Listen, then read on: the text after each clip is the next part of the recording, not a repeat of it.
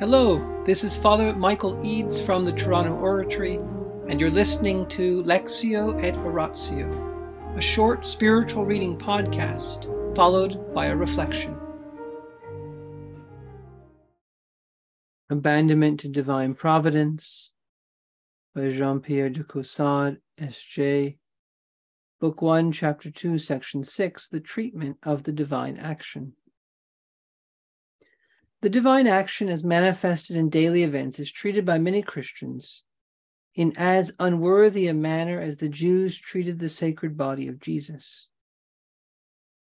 The world is full of infidelity. How unworthy are its thoughts of God.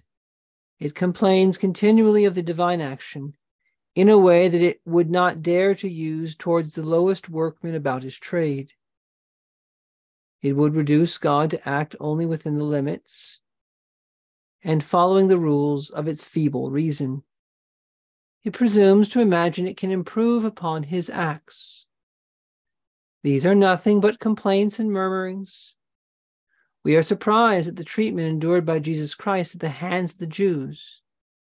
But, O oh, divine love, adorable will, infallible truth, in what way are you treated? Can the divine will ever be inopportune? Can it be mistaken? But there is this business of mine. I require such a thing. The necessary helps have been taken from me. That man thwarts all my good works. Is it not most unreasonable? This illness comes on just when my health is most necessary to me. To all this, there is but one answer that the will of God is the only thing necessary. Therefore, what it does not grant must be useless. My good souls, nothing is wanting to you. If you only knew what these events really are that you call misfortunes, accidents, and disappointments, and in which you can see nothing but what is irrelevant or unreasonable you would lie deeply ashamed and excuse yourselves of your complainings as of blasphemies. But you never think of them as being the will of God. And his adorable will is blasphemed by his own children, who refuse to acknowledge it. When you were on earth, O my Jesus, the Jews treated you as a demoniac and called you a Samaritan and now, although it is acknowledged that you live and work through all the centuries of time, how is your adorable will received? That will worthy of all benediction and praise forever. Has one moment passed from the creation to the present time? And will one moment pass even to the day of judgment, in which the holy name of God will not deserve praise? That name which fills all the ages and everything which takes place in the ages, that name by which everything is sanctified.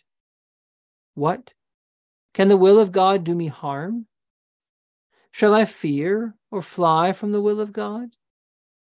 And where shall I find anything better if I dread the divine action in my regard, or regret the effects of his divine will?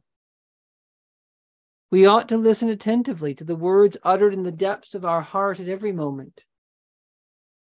If our sense and reason do not understand nor enter into the truth and goodness of these words, is it not because they are incapable of appreciating divine truths?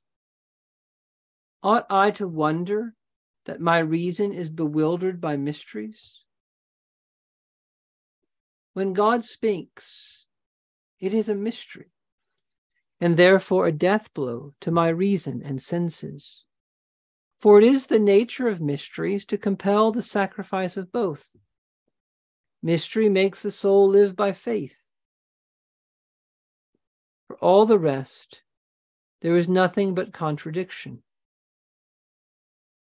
The divine action by one and the same stroke kills and gives life the more one feels the death to the senses and reason, the more convinced should one become that it gives life to the soul. The more obscure the mystery to us, the more light it contains in itself.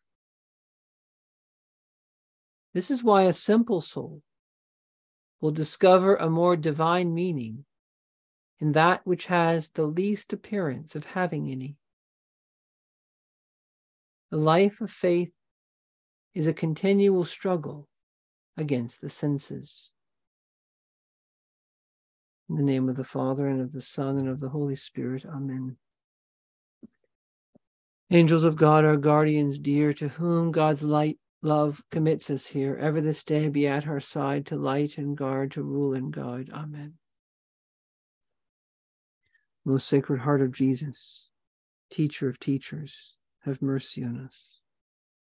Saint Philip Neri, gentle guide of youth, patron of thy own, vessel of the Holy Ghost, pray for us. In the name of the Father, and the Son, and the Holy Spirit. Amen.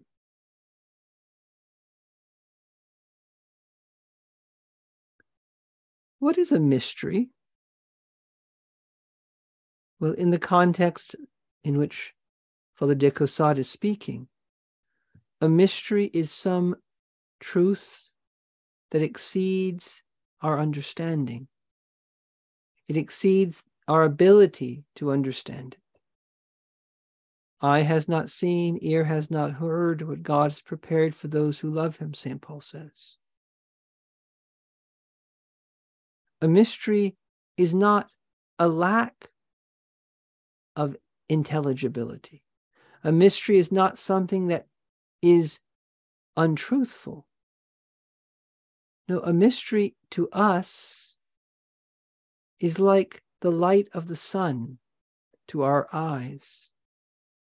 The mystery is to our mind what a huge bright light is like to our eyes. That is, it's so truthful. It's so intelligible. It's so filled with wisdom. It's so infinite in its meaning that we can't grasp it. And in that way, it is blinding to us. It's a death blow to our senses and our reason because there's no way our senses and our reason can grasp can perceive what's fully going on here. And the Eucharist is a proof of this. What can our taste and smell and eyes tell us about this Holy Eucharist? It tells us that it's a piece of bread. That's all it tells us. But is it possible that this little piece of bread, what seems like bread, and this little ch- chalice of wine carries within it the most important mysteries of our faith? Is it possible that the secret of human history, the secret of the history of the church, is the celebration of Mass? That this is the golden chain, Mass after Mass, link after link that runs through history. That God is doing more in the Holy Eucharist, in that little host in the monstrance, in that little host in the, in the tabernacle. He's doing more in that way than in any other way. That that's the secret to the world maintaining itself, even. Is that possible? Well, by faith, yes. Unless you eat my flesh and drink my blood, Jesus says, you have no life within me. With desire, I have desire to eat this meal. In other words, there's nothing in the Eucharist as we're looking at it, as we're receiving it in that moment, apart from the hearing of the words that we heard at Mass, there's nothing to the senses or to the reason that says, This is the secret of the church. This is the secret of my life and yet it is.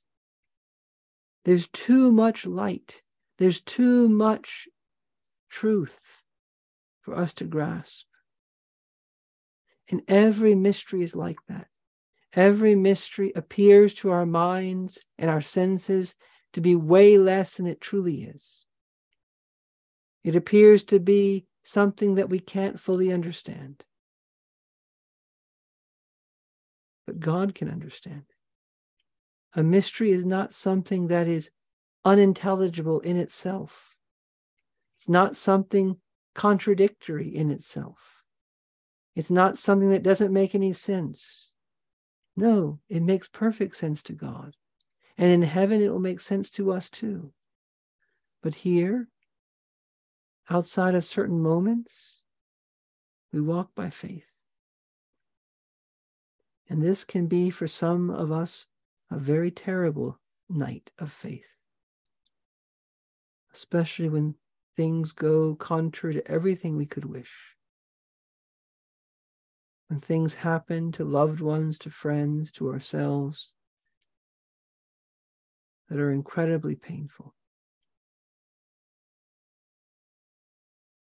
If it's possible, Lord, let this cup pass from us, but not our will, but thy will be done. In the name of the Father, and the Son, and the Holy Spirit. Amen.